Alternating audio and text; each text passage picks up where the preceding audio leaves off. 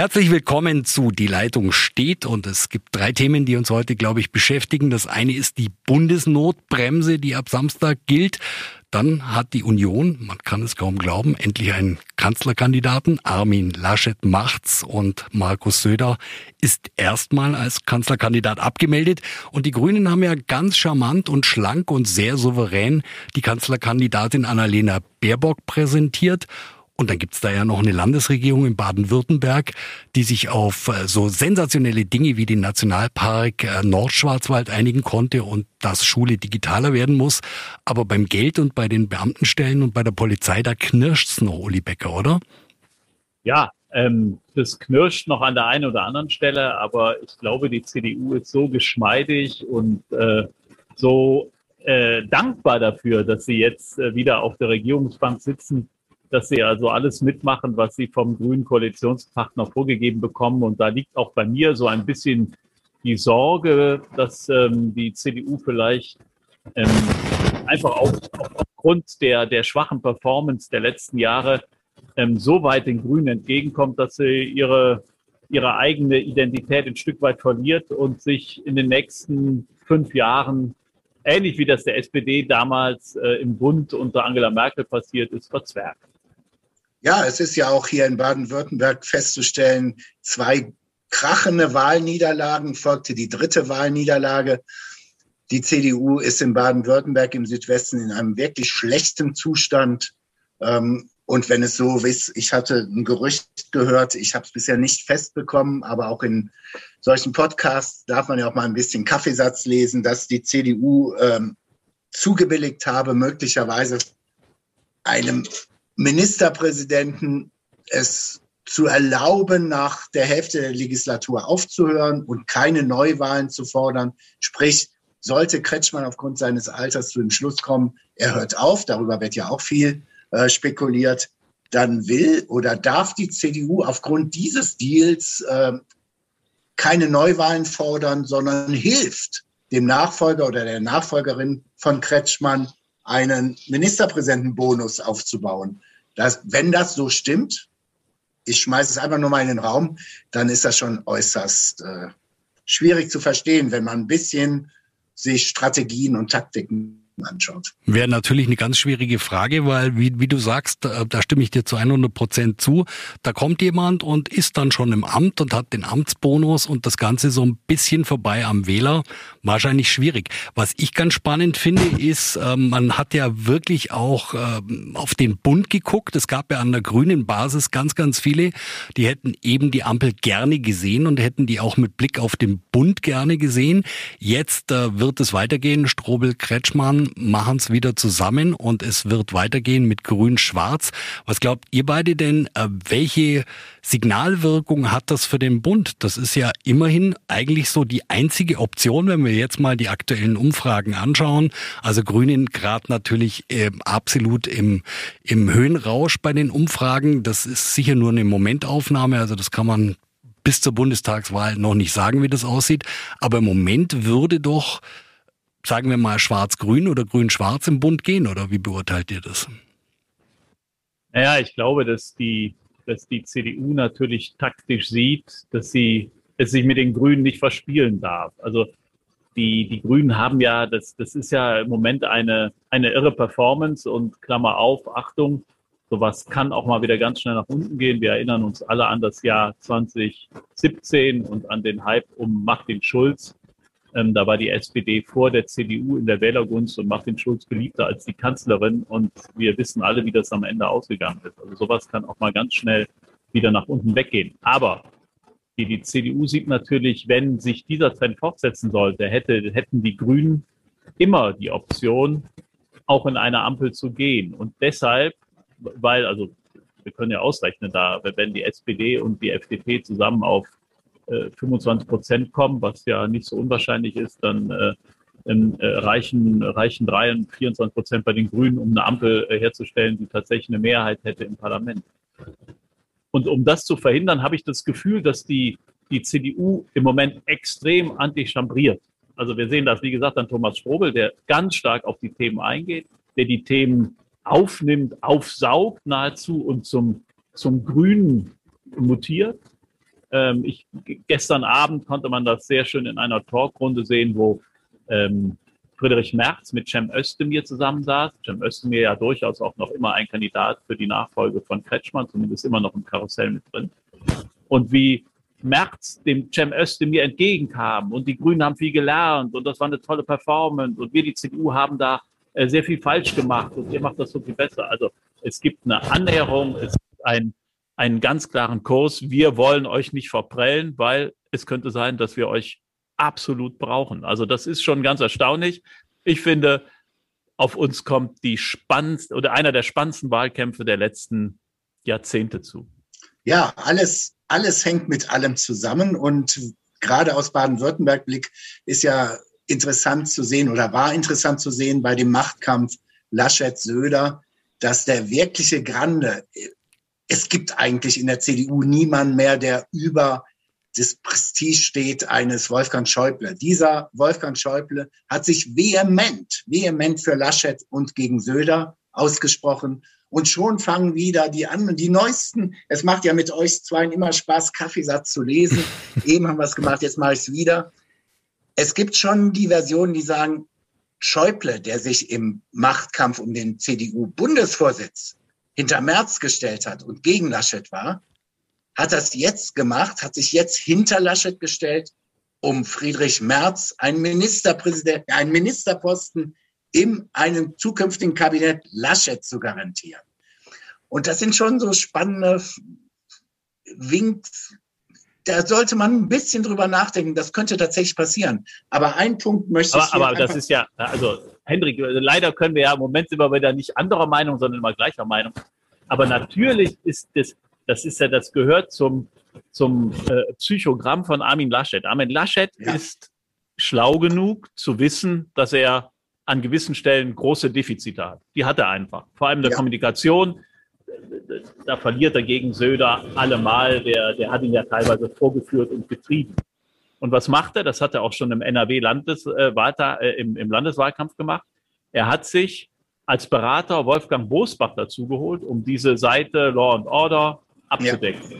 Was macht er jetzt? Er holt sich Friedrich Merz. Und Friedrich Merz, also wir kennen das politische Geschäft miteinander alle lange genug, wird nicht, ohne dass er einen Preis gefordert hat, Armin Laschet so vehement unterstützen. Der Preis heißt ein Ministeramt und zwar ein aus, also sowas wie Wolfgang Clement hatte, ein Superminister Wirtschaft und Arbeit oder was weiß ja. ich. So, das heißt, Laschet holt sich jemand da dazu, der diese konservative Seite versucht oder an der Front versuchen wird, die konservativen Wähler reinzuholen. Also das ist schon nicht ungeschickt gemacht was Laschet da tut. Und deshalb bin ich auch bei der Entscheidung Laschet-Söder. Laschet wird jetzt überall, also es war schrecklich und die CDU hat keine Chance mehr. Hm, das wird den Bach runtergehen. Äh, sie werden nie gegen die Grünen aufholen. Halt. Politik ist sehr schnelllebig geworden. Und wenn Laschet eines hat, sind es Steherqualitäten. Den holst du nicht von den Beinen. Also wenn du ein Boxer wärst, da könntest du dich zehn Runden lang abarbeiten, den kriegst du nicht in den K.O. geschickt und am Ende schlägt er nochmal zu. Hm. Und wieder kann ich nicht widersprechen. Ich glaube auch, dass fünf Monate komplett ausreichen. Eine zerstrittene Union, die aber in einem Punkt sich immer einig ist, dem Willen zur Macht so aufzustellen, dass ich tatsächlich einen halbwegs vernünftigen Wahlkampf hinbekomme. Und dann behaupte ich, wenn das passiert, dann reicht es mit ziemlicher Wahrscheinlichkeit, dass die Union die stärkste Partei oder Gruppierung in der Bundesrepublik ist. Sollte das nicht passieren und die Grünen hätten die Chance, mit einer wackeligen Ampel den Kanzler zu, oder die Kanzlerin zu stellen, dann werden sie es machen. Da bin ich mir absolut sicher. Das wäre ja Glaubt ihr denn? Ein, sehr verdrießlich, wenn ich die Chance aufs Kanzleramt hätte und dann irgendwelche Gründe sagen, nee, ich möchte dann doch eher lieber der Co-Partner werden. Ja, Klar. ganz kurz, da ein, äh, äh, Uli, entschuldige, gleich, ja. gleich sofort, aber ganz kurz eingehakt. Winfried Kretschmann hat es ja auch gemacht damals, als er gesehen hat, dass er, obwohl er wesentlich schwächer war, äh, mit, dem, mit den Grünen als die CDU, ist er trotzdem mit der SPD in die Koalition gegangen ja, und hat exakt. den Ministerpräsidenten, genau. äh, das Ministerpräsident ab, äh, angetreten. Also da haben die Grünen keine Probleme mit. So ist es. Glaubt ihr denn, also Markus Söder ist ja jetzt nicht gerade als großer Mannschaftsspieler aufgefallen. Also auch so in seinem Team heißt, oh, da hat man schon eher auch ein bisschen Angst. Guter Kommunikator, äh, guter Kommunikator kann gut reden. Ähm, glaubt ihr denn, dass Markus Söder wirklich mannschaftsdienlich im Sinne der Union bei der Bundestagswahl mitarbeitet und im Vorfeld mitarbeitet. Wir wissen, im Osten hätten ihn gerne viele gesehen als Kanzlerkandidaten. Oder erleben wir Franz Josef Strauß reloaded, der nur darauf wartet, dass irgendwann sich die Gelegenheit bietet und er nachträglich Armin Laschet noch eins reinwirken kann. Wie schätzt ihr das ein? Glaube ich nicht. Ich glaube, er wird einen nach außen loyalen Wahlkampf hinbekommen. Er ist professionell genug und er weiß, dass die Zeit für ihn spielt. Sollte Laschet in den nächsten Jahren halt nicht überzeugend werden, dann wird sich jeder an Markus Söder erinnern und er muss jetzt auch, damit er auch auf Bundesebene weiter Aussichten hat, ähm, muss er jetzt die Karte spielen, ich bin loyal, ich akzeptiere diese Entscheidung. Wenn er jetzt hinten spielen würde, dann würde er seine Chancen auf die nächsten 15 Jahre, ich meine 5,10 Jahre, in meinen Augen äh, vertun. Das heißt, also da bin ich, da bin ich, da bin ich ein bisschen, bisschen anderer Ansicht. Also ähm, Markus Söder ist ein Mann, der vor allem ein Programm fährt und das heißt Markus Söder. Der kennt ja. kein anderes Programm und dafür wirft er auch politische Überzeugung über den Haufen. Also wir erinnern uns ja noch, wie er Merkel kritisiert hat, wie er sie vor sich hergetrieben hat, um dann äh, heute zu sagen, wer, ähm, wer die Merkel stimmen will, muss auch Merkel Politik machen. Also plötzlich zum Merkel-Anhänger wird nicht aus Erkenntnis oder aus Überzeugung, sondern weil es ihm Wähler stimmen und äh, in dem Falle also auch äh, Sympathien innerhalb der CDU bringen sollte. Also das finde ich schon, das ist ganz eindeutig. Und was mich wirklich, also ich weiß nicht, wie das euch gegangen ist, aber es, das hat mich entsetzt. Das ist so, wenn man es wir verwenden ja schon mal Fußballbilder, das ist so, wenn der Gegner weg ist, der Ball ist weg, dann nee, nehme ich nochmal Anlauf und haue ihm von hinten in die Beine. Also diese, diese, ja, wie ich finde, vergiftete Pressekonferenz. Ich werde ohne Grolli ihn jetzt unterstützen, natürlich mhm. aus, aus voller Überzeugung. Und dann kommt Markus Blume, CSU-Generalsekretär, und sagt dann, ja, der, der Kandidat der Herzen war genau, natürlich ja, unser genau. Ministerpräsident. Genau. Und ähm, man hat gesehen, welche Zugkraft er entwickeln kann. Ja wenn ich das nein. Argument, wenn ich das Argument umdrehe, heißt das ja eindeutig, eindeutig, Laschet ist kein Kandidat der Herzen und Zugkraft kann er auch nicht entwickeln. Und so wird es die vier Jahre weitergehen. Der wird nie offen opponieren. Der wird faul spielen, faul spielen. Das glaube ich auch, ja. Da muss ich, da muss ich, sorry, ganz kurz reinhaken. Dann habt ihr mich missverstanden. Ich glaube auch, der wird es tun, aber ich glaube, die nächsten fünf Monate Werte erstmal, um diese Position haben zu können, von hinten rein zu grätschen, werde erstmal, glaube ich, einen nach außen hin loyalen Wahlkampf mit der CDU führen, um das Kanzleramt weiter stellen zu können. Also um im Fußballvergleich zu bleiben, erstmal die Schale nach Hause holen, also die Meisterschaft holen. Wenn die CDU, CSU, sprich die Union, dann in der Regierung ist, dann kommen die Attacken aus München. Das ist deine Einschätzung, Hendrik, oder? Ja, und äh, die kann er ja dann fahren. Ähm, aber er würde jetzt, um da beim Fußballvergleich zu bleiben, es wären jetzt, wenn er jetzt, sagen wir mal, im Juli, August irgendwelche sagen, da würde jeder sagen, das sind die Revanche-Fouls. Das ist, das ist sofort die rote Karte. Und ich ja, glaube, da, da ist er mittlerweile schlau genug, um das zu verhindern. Aber nach der Wahl direkt in der, direkt nach 18 Uhr, nach der ersten Prognose, wird es losgehen. Wird es losgehen. Aber ja, aber der, genau, also ja, also ich gebe dir recht, vollkommen, Henrik, ich, da muss ich mich revidieren, ja. Ähm, äh, er wird stillhalten, genau wie du das sagst, weil er hat ja eigentlich zwei Optionen. Wenn Laschet dieses Rennen verliert und es gibt eine grüne Kanzlerin, Annalena Baerbock, ist Laschet weg. Ruiniert, ja. kann also nur noch zurückgehen nach NRW. Wenn er aber ähm, dann doch die Mehrheit holt und als Kanzler, mit wem auch immer dann koalierend ins Kanzleramt einzieht, dann wird, wie du sagst, um 18.01 Uhr werden die, die Grätschen, die Nadelstiche, die Angriffe losgehen, weil Söder weiß, so viel Zeit hat er nicht mehr und den muss er aus der Position rausdrücken, wenn er noch eine Chance haben will. So ist es. Würde Söder denn, wenn man jetzt ähm, bisschen taktiert, jetzt sind wir ganz weit vorne und ganz tief in der Glaskugel drin, weil wir gehen davon aus, dass die Union wirklich was reißt und einen Partner findet, mit der sie eine Regierung bilden kann. Ähm, aber gehen wir mal davon aus, dem wäre so. Ja? Wenn Armin Laschet schlau wäre, sage ich mal, dann würde er doch möglicherweise Markus Söder in die Regierung einbinden mit einem Ministeramt. Würde Söder nach nein, Berlin gehen? Nein, nein, auf keinen nein. Fall. Er Also- muss König in München bleiben. Okay, er nein, König aber er würde nicht gehen, aber wenn Laschet schlau ist, würde das vorschlagen und würde sagen, pass auf, ich nehme dich mit in die Verantwortung und dann habe ich hier den Guerillakrieg mit äh, München, kann ich mir dann sparen. Nee, ist meine Behauptung, weil in der Eigenwahrnehmung des Freistaates Bayern ist der Ministerpräsident in München, ist dieses Amt höher als ein möglicher Finanzminister oder was auch immer. Ja, und Söder würde das nie tun, weil er weiß, dass er aus dem Ministerpräsidentenamt ganz anders agieren kann. Im, im Kabinett unterliegt er der Richtungskompetenz des Kanzlers. Ähm, das, äh, es gibt niemand über Markus Söder. Also da, Außer dem lieben Gott natürlich. da stimme ich dir zu. Also er wird es nicht machen, aber vielleicht ist es eine Variante, die Armin Laschet sich überlegt. Kommen wir mal ein bisschen rüber zur Annalena Baerbock. Souveräne Präsentation, oder? Oder wie seht ihr das? Und oder also Habeck war jetzt sah jetzt auch bei der Pressekonferenz jetzt auch nicht überglücklich aus. Ich erinnere mich dann noch an die Bilder im Stern, das Porträt und ist das der neue Kanzler und so weiter. Also es geht dann doch nicht immer ganz so schnell oder geht nicht so auf, wie das im Ja, es war den Umfragen aus aussieht. meiner Sicht war es tatsächlich souverän, aber ich wundere mich nach wie vor. Also das, mein Wundern hat gar nicht aufgehört, seit äh, Baerbock vorne ist. Es wird auch in den Medien, ich das gar keine Medienschelte, sondern einfach eine ganz, finde ich, ganz nüchterne Betrachtung. Keinen regt so besonders auf. Äh, Das war wirklich Hinterzimmer. Da, wo äh, Söder Laschet dem CDU-Bundesvorstand vorwirft, der Bundesvorstand sei Hinterzimmer mit, wenn man alle zusammenzählt, ich glaube 63 oder 67 Leute, die komplett breit die Gesellschaft widerspiegeln. Da macht es dann, machen es dann zwei Leute offiziell untereinander aus und sagen, ich gebe dir den Vortritt und so weiter. Und das wird in der basisdemokratischen, feministischen, äh, linksliberal denkenden grünen Partei als besonders toll hingestellt. Da muss ich sagen, ey Jungs, ähm, ihr macht, ihr, ihr malt euch auch die Welt so, wie sie euch gefällt.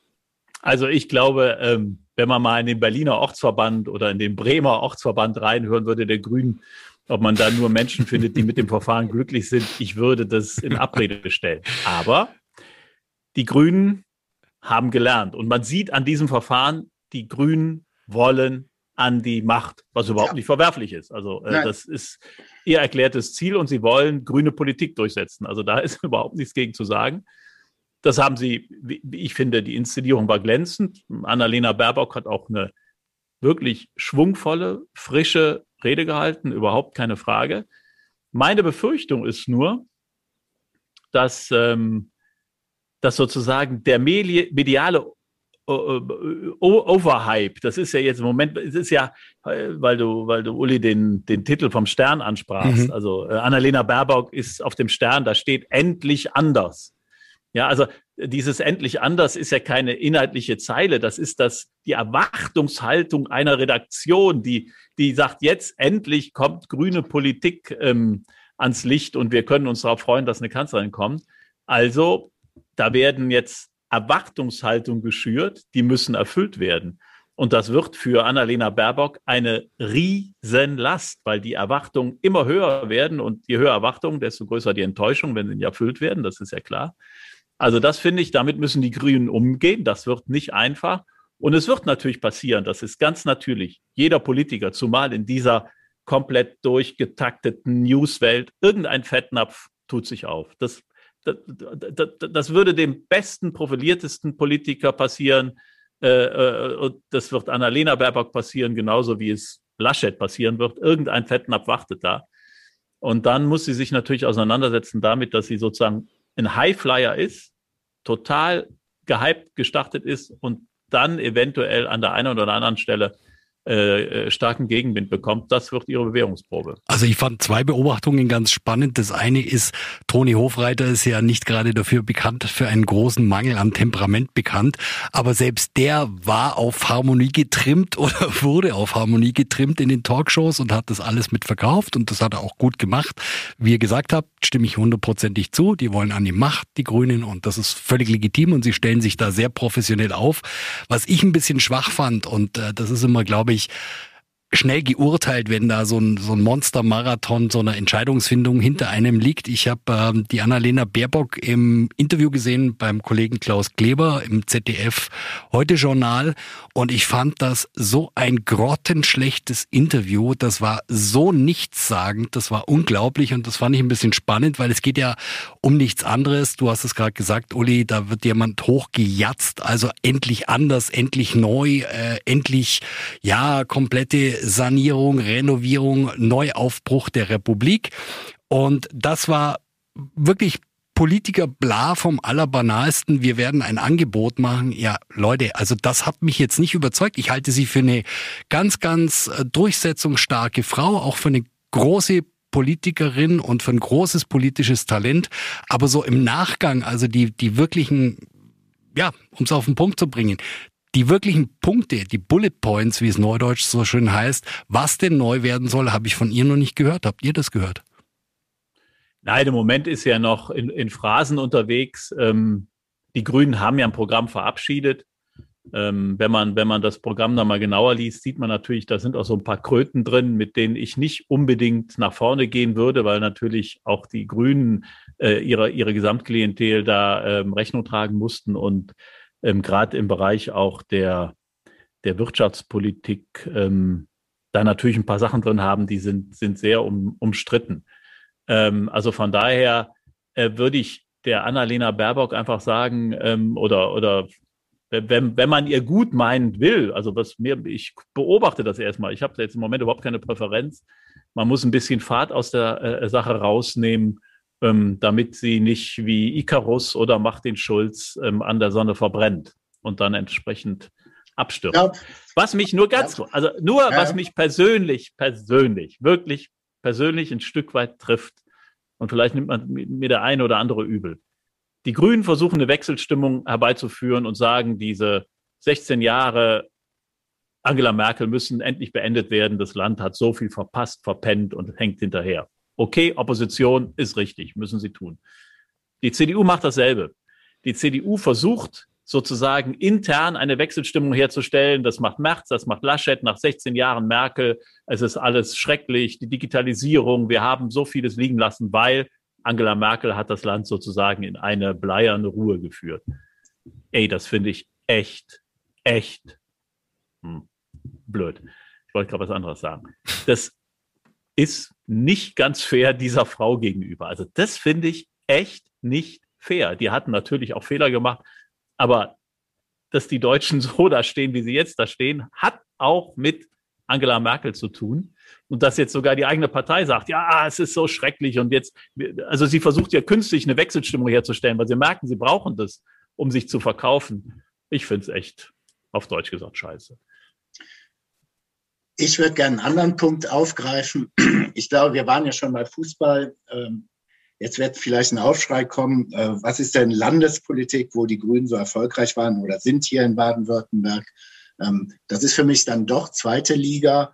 Und äh, jetzt reden wir von Bundespolitik und es ist erste Liga. Und da werden ganz erhebliche, harte Auseinandersetzungen bei ganz anderen Fragen gestellt werden. Und was du eben gesagt hattest mit der Wirtschaftspolitik, ja, da würde ich gerne mal einen Finger in so eine Wunde reinlegen.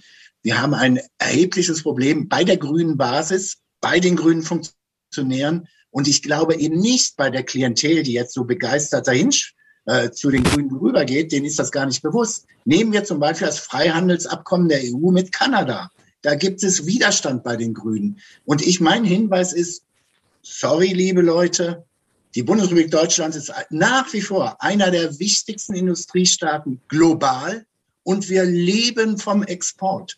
Wenn wir jetzt anfangen mit aus Ideologie irgendwelche Zollschranken hochzuziehen, Leute, das geht schief. Und da werde ich, da glaube ich tatsächlich, werden wir ein paar Auseinandersetzungen bekommen. Das ist im Übrigen auch die Chance von Laschet. Vielleicht im Duo mit einem Friedrich, äh, mit, mit Friedrich Merz klarzumachen, was von einer Bundesregierung erwartet wird in der näheren Zukunft. Und äh, um es mal böse zu sagen, ja, Landespolitik ist als allererstes Schulpolitik. Na, herzlichen Glückwunsch, sage ich jetzt mal drüber. Und in den letzten Monaten Gesundheitspolitik. Ups, da sage ich, hm, so ganz, ganz überzeugend sieht dieses, diese Bilanz dann auch nicht aus. Und damit sind wir, glaube ich, in unserem Podcast bei der Notbremse, oder? War die Notbremse notwendig? So krass, weil viele sagen ja auch verfassungsrechtlich bisschen schwierig mit den Ausgangssperren und so weiter. Hendrik? Ich finde sie gar nicht so krass. Es ist einfach, äh, es wird was festgeschrieben. Äh, die Werte sind ja, was weiß ich, bei den Inzidenzwerten bei 165 Schulen, da jeder Virologe sagt, was ist das für ein wahnsinniger Wert? Der hat mit Wissenschaft und mit der Realität nichts zu tun, außer man will sich unter, äh, innerhalb der Koalitionspartner einigen. Ähm, ich habe die Befürchtung, und das werden wir die nächsten Tage oder vielleicht noch die nächsten Stunden sehen, dass sie wieder handwerklich nicht gut gemacht ist. Damit meine ich noch nicht mal äh, die mit Sicherheit äh, eintreffenden Klagen in Karlsruhe beim Bundesverfassungsgericht. Wir reden jetzt zum Beispiel über mögliche Durchfahrverbote ab 10 Uhr abends. Wir sagen, irgendjemand war geschäftlich in Frankfurt unterwegs und hat ein, äh, ist um 8 Uhr fertig, aber muss mit dem Auto nach München. Er wird dann möglicherweise gegen diese Notbremse verstoßen. Und was soll dann passieren? Holt die Polizei alle Leute von der Autobahn runter? Was passiert mit dem Warenverkehr, etc.? Das erinnert mich so ein bisschen äh, ja, an so ein paar Bundesentscheidungen, die vor drei, vier Monaten getroffen sind, getroffen worden sind und die dann ganz schnell zurückgezogen werden mussten. Ja, das sehe ich genauso. Das, das große Problem an der Notbremse, also ich empfinde sie auch nicht als besonders äh, krass, zumal wir ja in Baden-Württemberg diese unglaublich diskutierte Ausgangssperre ja ähm, schon äh, über Monate hatten. Wir hatten ja die Ausgangssperre, die sogar um 8 Uhr abends gegriffen hat und nicht um 10 Uhr. Im Moment sind wir in Baden-Württemberg bei 9 Uhr abends. Ähm, Stefan Weil aus Niedersachsen hat im Bundesrat gesagt, diese Entscheidung oder diese Notbremse sei unnötig, aber auch unschädlich. Das fasst es ein bisschen zusammen, weil sie in sich auch inkonsistent ist. Also genau das, was Hendrik gesagt hat, warum muss der Autofahrer um 10 Uhr sein Auto abstellen? Der Jogger darf aber noch bis 24 Uhr joggen. Da hört bei mir so die Logik auf. Das verstehe ich nicht mehr. Ich, ich, ich weiß nicht, ähm, welche Logik dahinter steckt. Warum haben wir, wenn wir doch wissen, und das wissen wir inzwischen, also die Aerosolforscher haben das nachdrücklich nachgewiesen, draußen spielt keine Rolle. Ansteckungsgefahr draußen, außer wir reden jetzt über äh, Rockkonzerte aller Wacken, wo wir zu Hunderttausenden eng zusammenstehen. Die gibt's aber eh nicht mehr. Also draußen spielt es keine Rolle. Wir gehen aber mit den Dingen, die sich innen abspielen, weiterhin inkonsistent um oder inkonsequent um. Also was die Testpflicht bei Schülern angeht, was auch die, die, ähm, die, die Arbeitsprozesse angeht. Also in den Betrieben wird sich natürlich angesteckt, wo auch zum Beispiel im produzierenden Gewerbe oder im Handwerk eng zusammengearbeitet werden muss. Da haben wir die Probleme, da finden Ansteckungen statt. Also das ist insgesamt wieder eine sehr schwierig zu vermittelnde Geschichte, ähm, ganz unabhängig davon, dass in, in Karlsruhe äh, das eine oder andere einkassiert werden wird. Das, das ist ja klar. Also ähm, ich sehe ein, man muss was tun, weil äh, wir, wir, wir laufen, die, die Intensivstationen äh, werden wieder voll. Ähm, wenn wir dann eine Notbremse gemacht hätten, dann hätte ich mir auch eine gewünscht, die den Namen verdient. Also dann wirklich alles mal konsequent runterfahren, zu Hause bleiben, Schluss aus, Fenster zu. Und wir machen das zwei Wochen lang. Aber dieses Geeiere, was wieder so ein Ausdruck der Unfähigkeit der deutschen Politik ist, zu Entscheidungen zu kommen, das macht einfach nur noch müde. Und ich merke, die Leute werden gleichgültig. Die ziehen ihr Ding durch, egal ob es Notbremsen gibt oder nicht. Ja, das ist es. Ich habe nichts mehr einzuwerfen. Sind wir durch für heute. Vielen, vielen ja. Dank. Dann so sieht das aus. Freuen wir uns auf die nächste Ausgabe von Die Leitung steht mit Uli Becker, Chefredakteur der Südwestpresse, Hendrik Roth, Chefredakteur der Schwäbischen Zeitung. Und Uli Kiesewetter, Chefredakteur von Radio 7. Also das wollte ich nur einwerfen. Vielen Dank fürs Zuhören und wir freuen uns, wenn Sie auch beim nächsten Mal mit dabei sind. Vielen Dank. Ciao, ciao. Tschüss. ciao. ciao. ciao.